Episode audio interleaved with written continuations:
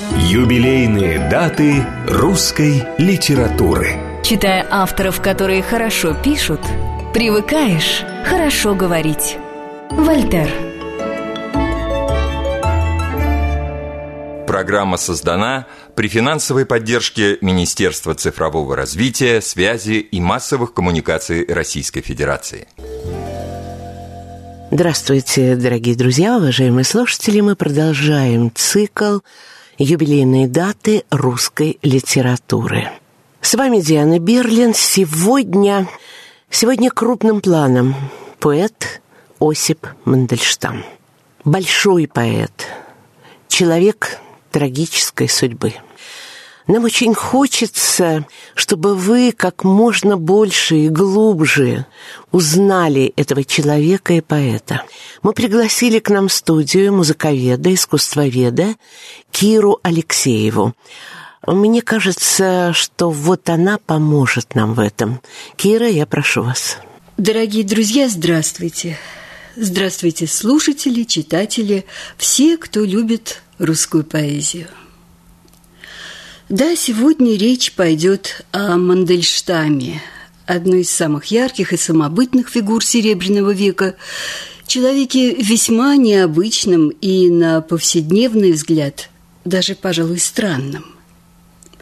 Поэт невероятно трагической судьбы, но со счастливым, если только позволено будет мне так выразиться, с чрезвычайно счастливым посмертием – счастливым по количеству самой нежной, страстной любви читателей, их огромной приверженности. Вы знаете, я позволю себе такое некоторое небольшое воспоминание из собственного читательского опыта. Когда-то очень давно я узнала, что у Анны Андреевны Ахматовой был такой весьма любопытный тест для проверки новых знакомых. Она задавала вопрос. Вы что предпочитаете? Первое – чай, собака, пастернак. Или второе – кофе, кошка, мандельштам. И вот того, кто выбрал первую группу приоритетов, она относила к московскому типу, а вторую – к петербургскому – ну, конечно, тогда я сразу попыталась сама себя протестировать, э, совершенно запуталась и в животных, и в напитках, но сразу и без сомнений выбрала Пастернака. Ну как же, ведь его так здорово читать. Это так упоительно и прекрасно, как будто свежим воздухом дышишь, надышаться не можешь. А вот что касается Мандельштама, открываешь книгу – и словно погружаешься по самое горло в невероятно плотную земную материю. И трудно, и мучительно, а порой даже страшно. Вот только послушайте. Меня преследуют две-три случайных фразы. Весь день твержу «Печаль моя жирна». О Боже, как жирны и синеглазы стрекозы смерти, как лазурь черна как будто я повис на собственных ресницах, и созревающий, и тянущийся весь, доколе не сорвусь, разыгрываю в лицах единственное, что мы знаем днесь. Ну вот ведь как, с годами страхи проходят, и начинаешь понимать, что читать Мандельштама – то же самое, что идти через Дантовые круги ада, ада, чистилища и рая – ты узнаешь то, что можно узнать только там, внутри этих кругов. Процесс весьма болезненный, но, пройдя испытание, ты становишься другим. Век мой, зверь мой, кто сумеет заглянуть в твои зрачки и своей кровью склеит двух столетий позвонки? Кровь строительница хлещет горлом из земных вещей, Захребетник лишь трепещет на пороге новых дней. Тварь, покуда жизнь хватает, донести хребет должна, И невидимым играет позвоночником волна. Словно нежный хрящ ребенка, век младенческой земли, Снова в жертву, как ягненка, теме жизни принесли. Чтобы вырвать век из плена, Чтобы новый мир начать, Узловатых дней колено Нужно флейтою связать. Это век волну колышет Человеческой тоской, И в траве гадюка дышит Мерой века золотой. Еще набухнут почки, Брызнет зелени побег, Но разбит твой позвоночник, Мой прекрасный, жалкий век. И с бессмысленной улыбкой Спять глядишь, жесток и слаб, Словно зверь, когда-то гибкий, На следы своих же лап. Кровь строительница хлещет Горлом из земных вещей И горячей рыбой мещет В берег теплый хрящ морей. И с высокой сетки птичьей От лазурных влажных глыб Льется, льется безразличие На смертельный твой ушиб. Осип Эмильевич Мандельштам появился на свет 14 января 1891 года в Варшаве в семье купца первой гильдии. А через несколько лет они переехали в Петербург. Родители не жалели средств на образование. Их сын учился в знаменитом Тенишевском училище, блестящей альтернативе классической гимназии. Но надо сказать, что учеником он был довольно небрежным. И тут, и в дальнейшем. Очень одаренный, импульсивный, невероятно эмоциональный. Он легко оставлял то, что переставало его интересовать, и с жаром включался во что-то новое. Образование было продолжено за границей. Париж, Сорбона, Германия, Гейдельберг, один из старейших университетов мира – Прекрасный лик Европы. Сказка. Увлечение старофранцузским эпосом, Франсуа Вионом, Верленом, Бадлером и первые собственные самостоятельные стихи. Когда показывают восемь, часы собора исполина, Мы в полусне твой призрак носим, чужого города картина. В руках плетеные корзинки, служанки спорят с продавцами, Воркуют голуби на рынке И плещут сизыми крылами. Хлеба, серебряные рыбы, Плоды и овощи простые, Крестьяне, каменные глыбы И краски темные, живые. А в сетке пестрого тумана Сгрудилась ласковая стая, Как будто площадь утром рано, Торговли скиния святая. Впрочем, сказка Европы долго не продолжается. Финансовое положение семьи пошатнулось. И вот в начале 1911 года Осип Мандельштам возвращается домой. Возвращается и сразу же окунается в невероятное, фантастическое бурление творческой жизни Петербурга тех лет. Он регулярно посещает башню, эстетское собрание поэтов у Вячеслава Иванова – активно участвует в работе сообщества «Цех поэтов», знакомится с Александром Блоком. Мандельштам тех лет очень общителен и как-то очень по-своему обаятелен. У него запоминающаяся внешность, стремительный, легкий, нервный, весь как будто состоящий из острых углов, и, кажется, у него есть способность появляться сразу в нескольких местах. Конечно же, молодой Мандельштам становится завсегдатаем подвала бродячей собаки, знаменитого кафе-кабаре петербургских поэтов. Там бывают и акмеисты, и футуристы, и все, абсолютно все, кого только можно себе представить из числа ярко окрашенных тех бурных лет. Его друзья, чита Анна Ахматова и Николай Гумилев. Знакомство и близость с ними он называл одним из самых счастливых обстоятельств в своей жизни. Вводит дружбу с Бенедиктом Лившицем, сестрами Цветаевыми, Анастасией Мариной. С Борисом Пастернаком познакомится уже позже, в советские времена. В 1913 году выходит его дебютная книга стихов «Камень». Над желтизной правительственных зданий Кружилась долго мутная метель. И правовед опять садится в сани, Широким жестом запахнув шинель. Зимуют пароходы, на припеке Зажглось каюты толстое стекло. Чудовищно, как броненосец в доке, Россия отдыхает тяжело. А над Невой посольство полумира, Адмиралтейство, солнце, тишина — и государство жесткое порфира, как власеница грубая, бедна. Тяжка обуза северного сноба, Онегина старинная тоска, На площади Сената вал сугроба, Дымок костра и холодок штыка. Черпали воду ялики и чайки, Морские посещали склад пеньки, Где, продавая сбитень или сайки, Лишь оперные бродят мужики.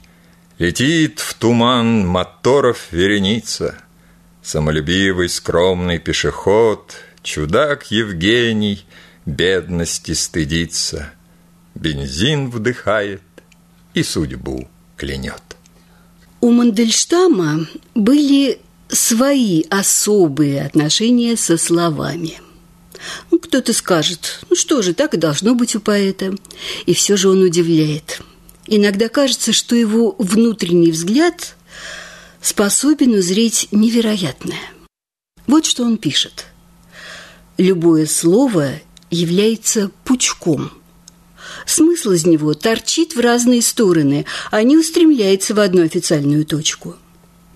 Так вот, значит, как он ощущает свой исходный материал, свою глину, из которой лепит свои творения. А еще он говорил, «Я один пишу с голоса», имея в виду, что большинство пишут, так сказать, про себя, молча, в уме, из мысли сразу на бумагу.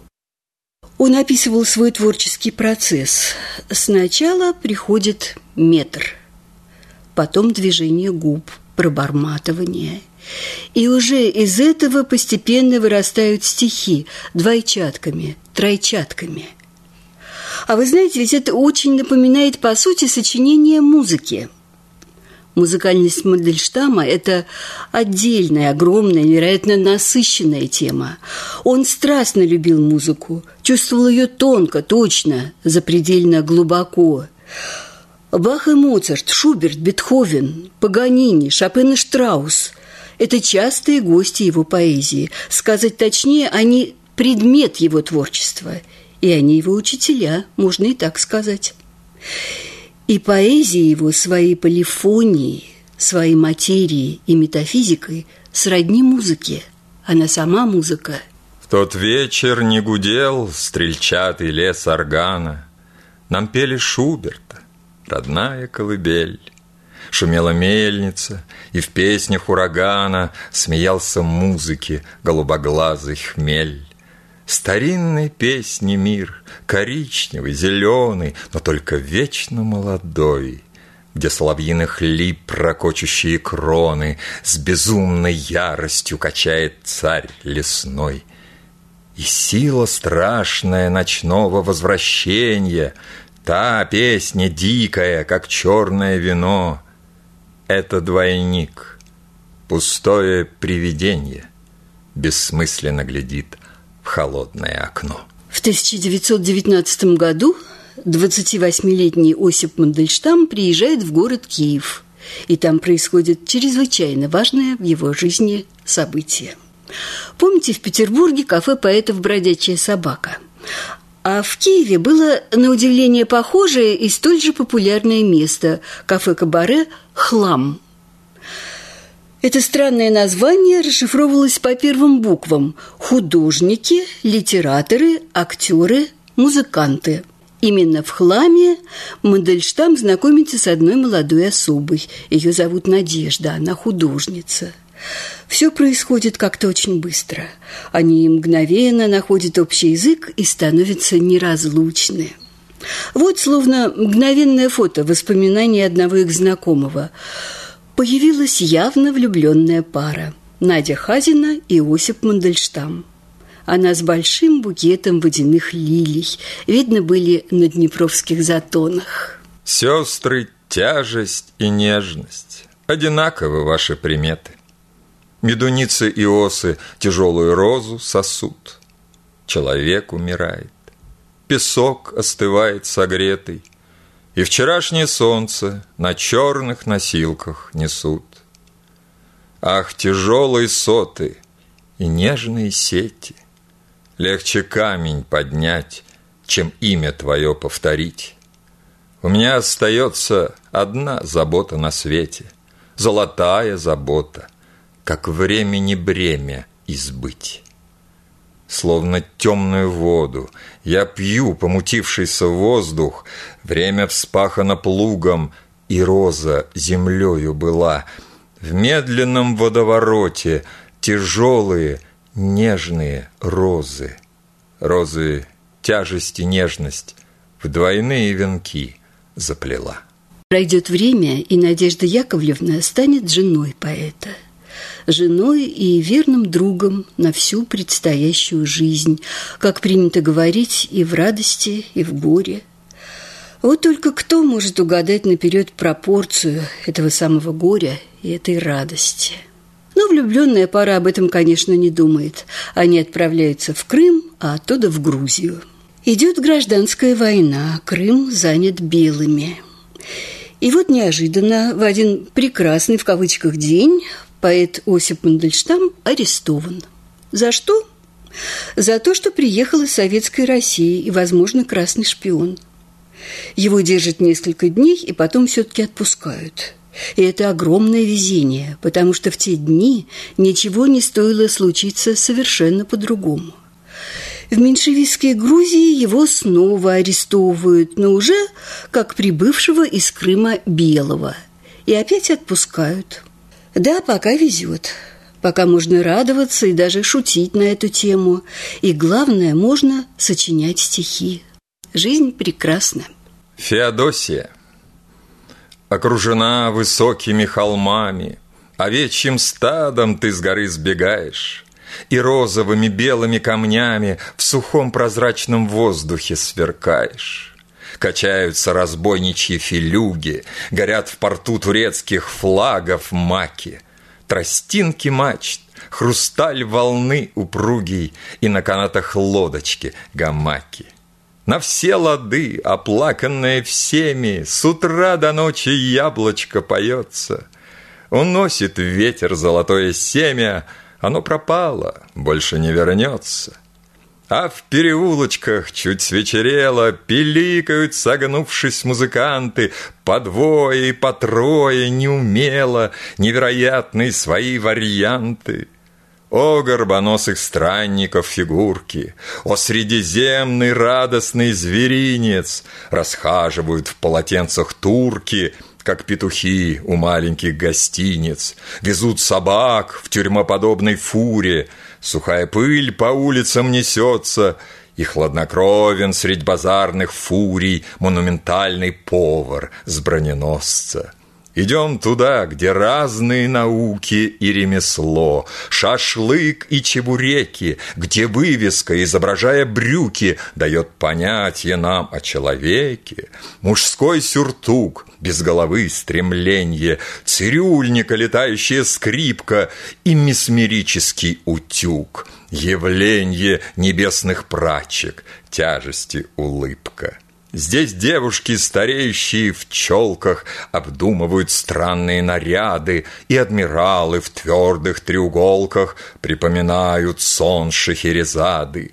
Прозрачно даль, немного винограда, и неизменно дует ветер свежий, недалеко до Смирны и Багдада, но трудно плыть, а звезды всюду те же. К осени 1920 года Осип Мандельштам возвращается в Петербург. Они с женой поселяются в Доме искусств. Это знаменитый дом на Мойке. Его история связана с именами Ахматова, Гумилева, Лозинского, Шкловского, Ходосевича, Петрова-Водкина, Добужинского, Чуковского, Каверина, Зощенко.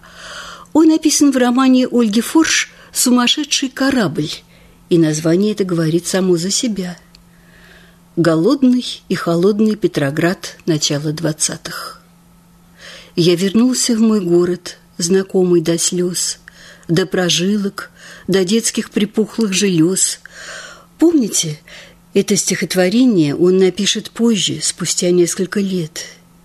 И сколько здесь случится страшных прозрений, этого тогда не будет знать даже он сам. Предчувствие пронзает ткань стихов, как стрелы, и отзывается болью через много лет. Они напоминают нам многие тяжкие события, которые случатся годы спустя, после смерти их автора, и уже не с ним. В великих стихах часто бывает заключен соблазн положить их на музыку. Надо сказать, что это дело невероятно сложное и неблагодарное. Удача случается очень и очень редко, но все же случается. И мы сейчас послушаем, как это бывает. Композитор Владимир Дашкевич и певица-актриса Елена Камбурова. Сейчас я оставляю вас наедине с музыкой –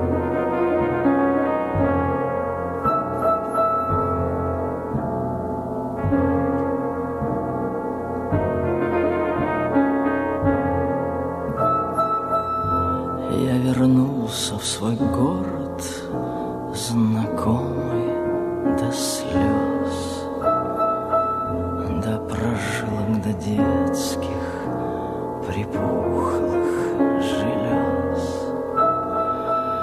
Ты вернулся сюда, так глотай же скорее,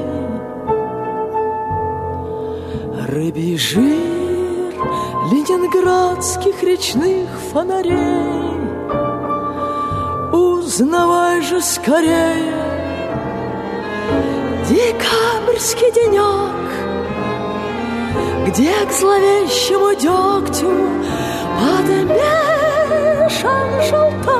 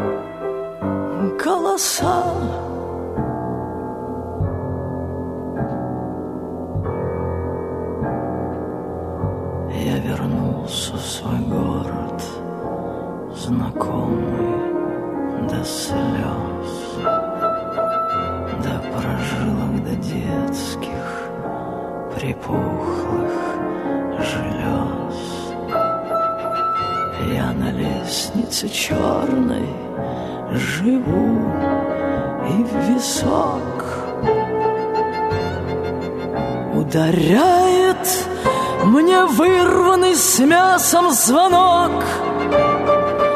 И всю ночь напролет Жду гостей дорогих Шевеля кандалами цепочек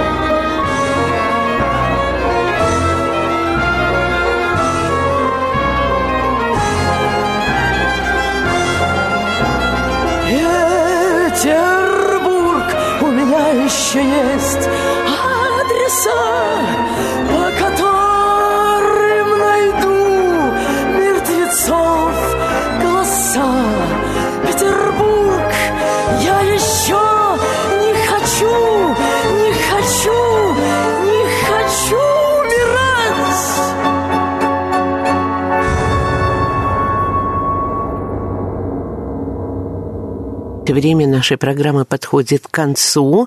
Но, пожалуйста, не волнуйтесь, дорогие друзья, мы продолжим через несколько минут. Юбилейные даты русской литературы. Читая авторов, которые хорошо пишут, привыкаешь хорошо говорить. Вольтер. Программа создана при финансовой поддержке Министерства цифрового развития, связи и массовых коммуникаций Российской Федерации. Юбилейные даты русской литературы. Читая авторов, которые хорошо пишут, привыкаешь хорошо говорить. Вольтер.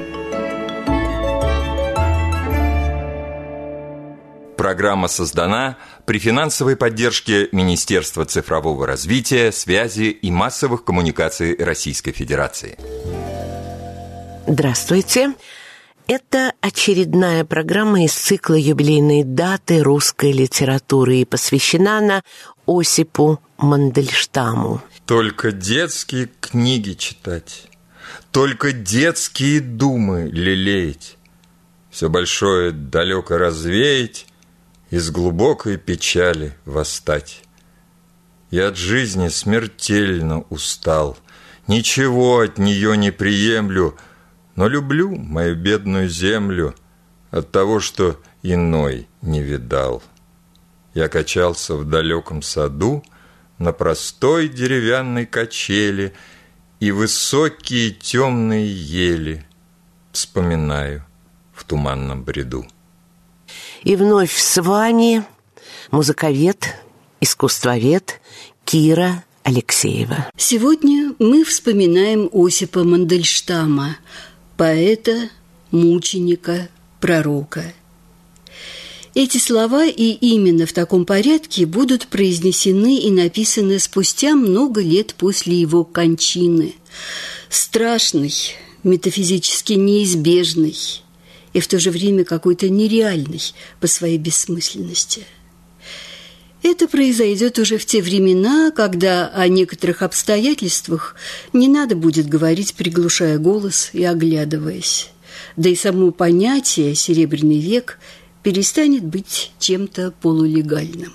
Свое мученичество и общее страдание он предчувствует давно, еще в молодых своих стихах. Они как безумные, мучительные откровения древних пророков. Я не искал в цветущие мгновения Твоих, Кассандра, губ, твоих, Кассандра, глаз, Но в декабре торжественного бденья Воспоминания мучат нас. И в декабре семнадцатого года Все потеряли мы, любя. Один ограблен волею народа, Другой ограбил сам себя. Когда-нибудь в столице Шалой на скифском празднике на берегу Невы При звуках омерзительного бала Сорвут платок с прекрасной головы. Но если жизнь — необходимость бреда И корабельный лес, высокие дома, Я полюбил тебя, безрукая победа, И зачумленная зима На площади с броневиками — я вижу человека, он волков горящими пугает головнями. Свобода, равенство, закон. Больная, тихая Кассандра. Я больше не могу. Зачем? Сияло солнце Александра. Сто лет тому назад сияло всем. Ну и вернемся к событиям жизни Осипа Мандельштама. Итак, он в Петрограде начала 20-х годов молодая Советская Республика воюет, занимается продразверсткой, зачисткой, и все вокруг движется по жестким правилам военного коммунизма. А каково поэту в этом мире? В конце концов, надо не только стихи писать, надо и чем-то кормиться. И Мандельштам служит в наркомпросе, так тогда называлось Министерство просвещения. Работает в газетах, ездит по стране, живет то в Питере, то в Москве, чаще всего у кого-то из знакомых, иногда на съемных квартирах. Своя квартира была у него женой только один раз и совсем недолго, перед первым арестом. В 22 и 23 году вышли книги «Тристия. Скорбные элегии» и вторая книга с посвящением Н.Х. жене. Потом сочинялось почему-то все меньше и меньше. А в 1925-м и вовсе наступил поэтический коллапс. Пауза длилась целых пять лет – ну, безусловно, она тоже была заполнена работой. Художественная проза, статьи, поэтические переводы, грузинские поэты Важа Пшавела, Тициан Табидзе и другие, старый французский эпос, Федра Росина, Агюст Барбье. В 1930 году Николай Иванович Бухарин похлопотал о большой командировке Мандельштама на Кавказ – Армения, Сухум, Тифлис. И удивительное дело – был у этого путешествия, быть может, не очень проясненный, но чрезвычайно важный потаенный смысл. Что-то сдвинулось с мертвой точки, и стихи хлынули потоком. Сам поэт назовет потом начало этого процесса периодом зрелого Мандельштама. Дикая кошка, армянская речь мучит меня и царапает ухо.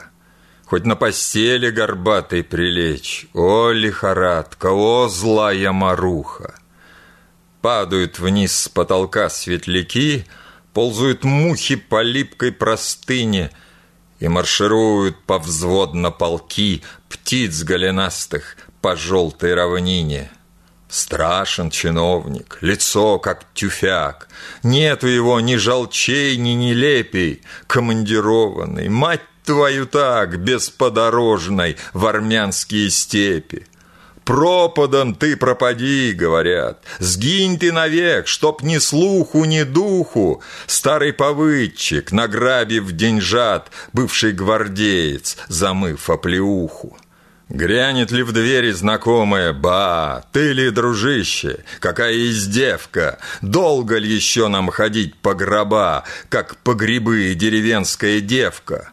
Были мы люди, а стали людье. И суждено, по какому разряду Нам роковое в груди колотье, Да эрзерумская кисть винограду. В начале 30-х годов поэтический дар Мандельштама достиг своего расцвета. Его имя вошло в список видных советских литераторов – Список этот был составлен Лазарем Кагановичем, куратором культуры в Политбюро ЦК ВКПБ и направлен в апреле 1932 года на рассмотрение Сталину в рамках подготовки к первому съезду советских писателей и, собственно, создания самого Союза писателей. А вскоре произошло неожиданное. В литературной газете «Правде» и журнале «Звезда» вышли статьи с разгромной уничижительной критикой в адрес Мандельштама по поводу публикации его путешествия в Армению. Но это еще не было концом, это было всего лишь его предвестием. До финала еще целых пять лет. Настоящая трагедия началась в ноябре 1933 года.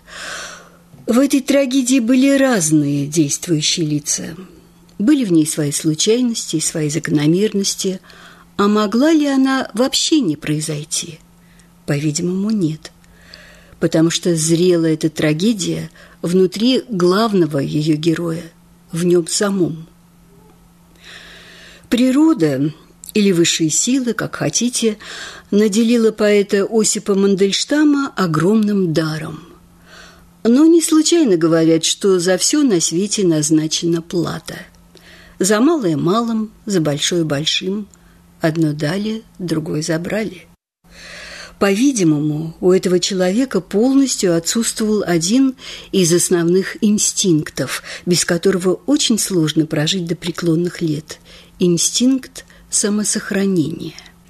В ноябре 1933 года Мандельштам совершает некий творческий и человеческий акт, который Борис Пастернак назовет самоубийством.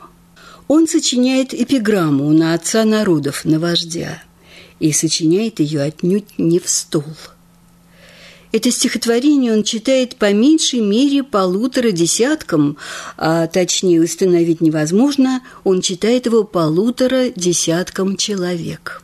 Мы живем под собою, не чуя страны. Наши речи за десять шагов не слышны. А где хватит на пол разговорца, там припомнят кремлевского горца. Его толстые пальцы, как черви жирны – а слова, как пудовые гири, верны. Тараканьи смеются усища, и сияют его голенища. А вокруг него сброд тонкошеих вождей. Он играет услугами полулюдей. Кто свистит, кто мяучит, кто хнычет, Он один лишь бабачит и тычет как подкову кует за указом указ, Кому в пах, кому в лоб, кому в бровь, кому в глаз. Что не казнь у него, то малина И широкая грудь осетина. Борис Пастернак вспоминал, как это было. Однажды, гуляя по улицам, они забрели на какую-то безлюдную окраину города в районе Тверских Ямских.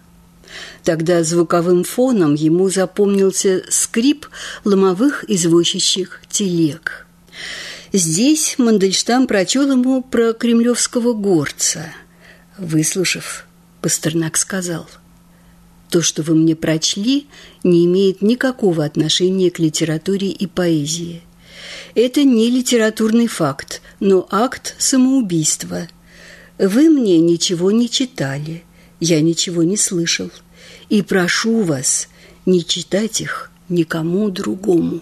В ночь с 16 на 17 мая 1933 года Мандельштама арестовали по доносу неизвестного. Случилось так, что Анна Андреевна Ахматова присутствовала при этом.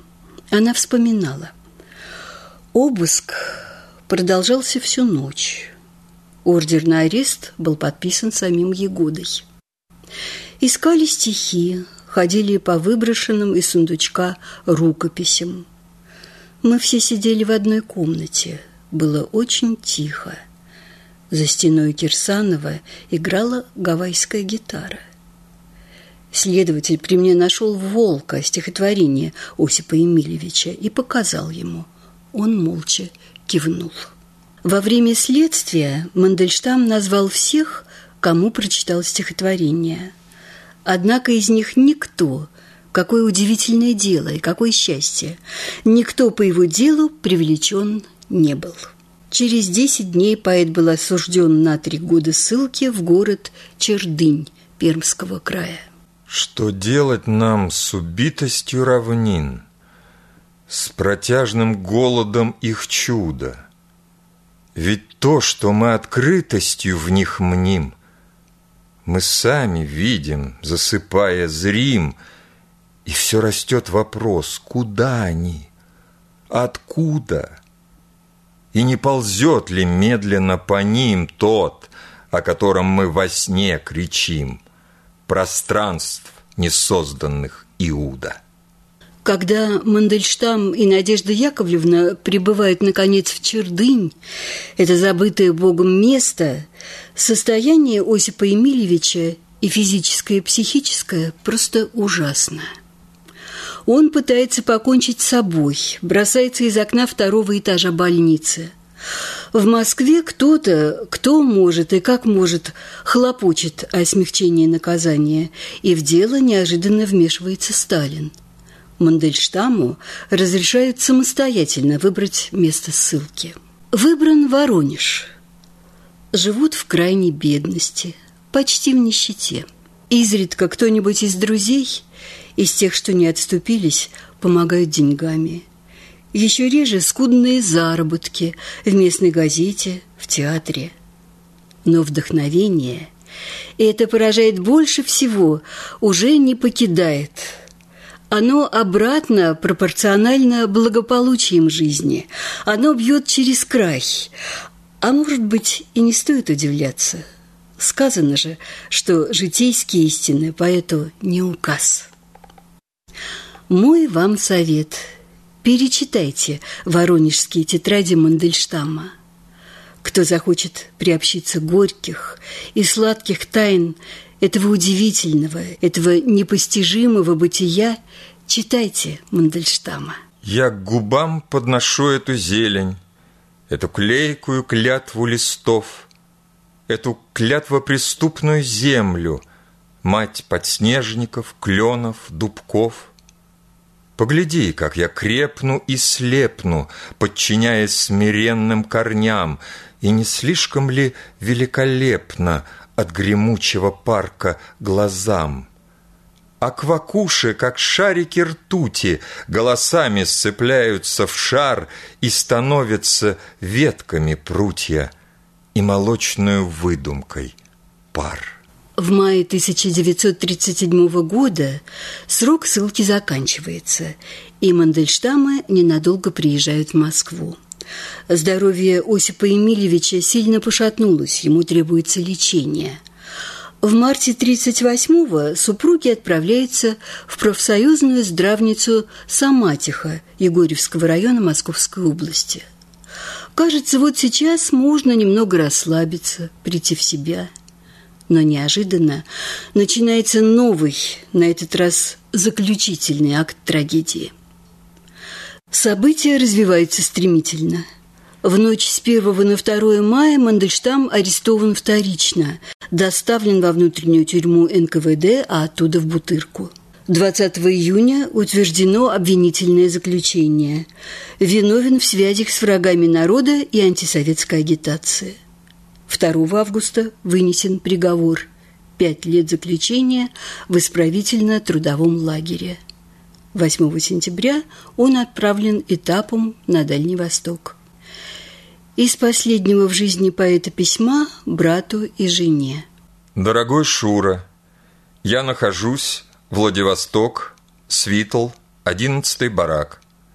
Здоровье очень слабое, истощен до крайности – Исхудал, неузнаваем почти. Но посылать вещи, продукты и деньги не знаю, есть ли смысл. Попробуйте все-таки, очень мерзну без вещей. Родная Наденька, не знаю, жива ли ты, голубка моя. Ты, Шура, напиши о Наде мне сейчас же. Здесь транзитный пункт. В Колыму меня не взяли. Возможно, зимовка. Родные мои, Целую вас. 27 декабря 1938 года, не дожив совсем немного до своего 48-летия, Осип Мандельштам скончался в пересыльном лагере от цепного тифа. Тело Мандельштама до весны вместе с другими усопшими лежало непогребенным. Затем весь зимний штабель был захоронен в братской могиле. Я живу на важных огородах. Банька-ключник мог бы здесь гулять. Ветер служит даром на заводах, И далеко убегает гать. Чернопахотная ночь степных закраин В мелкобисерных изябла огоньках За стеной обиженный хозяин Ходит, бродит в русских сапогах И богато искривилась половица — этой палубы гробовая доска. У чужих людей мне плохо спится, и своя-то жизнь мне не близка. В качестве эпилога Осип Емельевич Мандельштам был реабилитирован посмертно по делу 1938 года в 1956 году, по делу 1934 в 1987. В городах Владивостоке, Санкт-Петербурге, Воронеже и Москве есть памятник поэту Мандельштаму. Но только в одном пока городе можно пройти по улице Мандельштама, в том самом, где он впервые увидел этот мир – в Варшаве. Это какая улица? Улица Мандельштама. Что за фамилия чертова? Как ее не вывертывай, криво звучит, а не прямо. Мало в нем было линейного.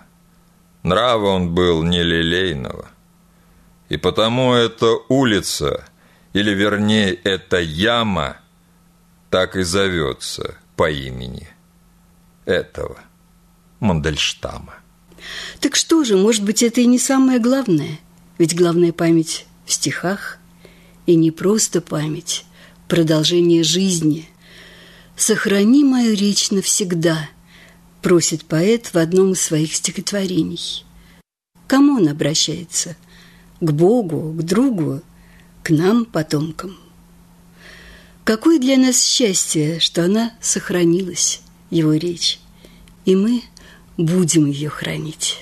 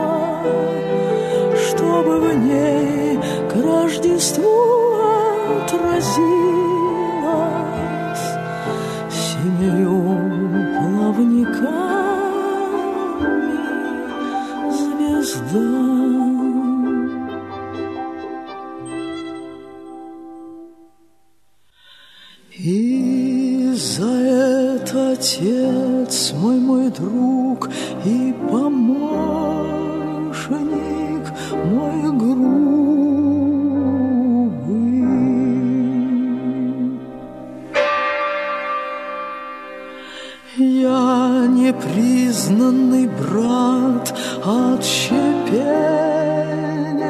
в народной семье. Обещаю построить такие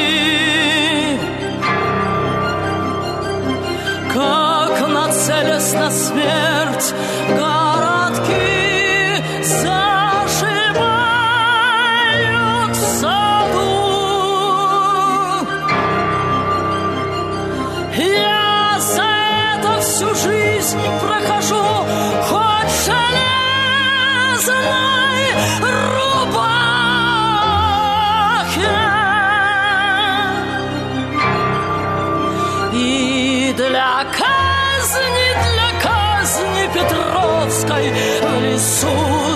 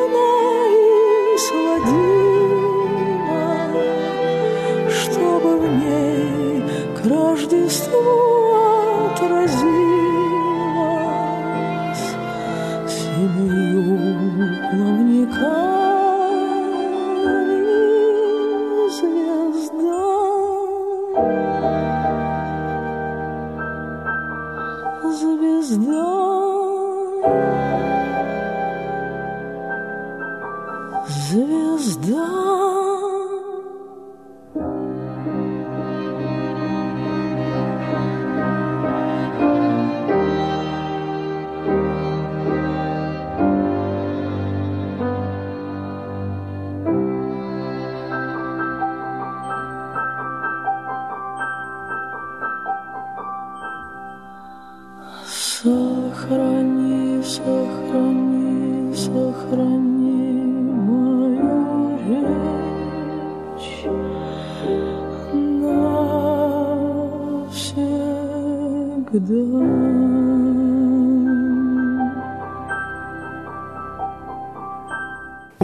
Завершается Очередная программа из цикла «Юбилейные даты русской литературы». Сегодня она была посвящена поэту Осипу Мандельштаму.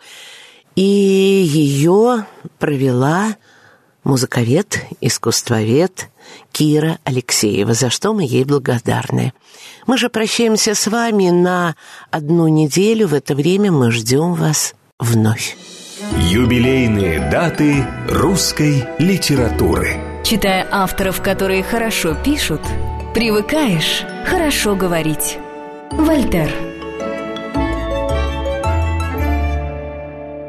Программа создана при финансовой поддержке Министерства цифрового развития, связи и массовых коммуникаций Российской Федерации.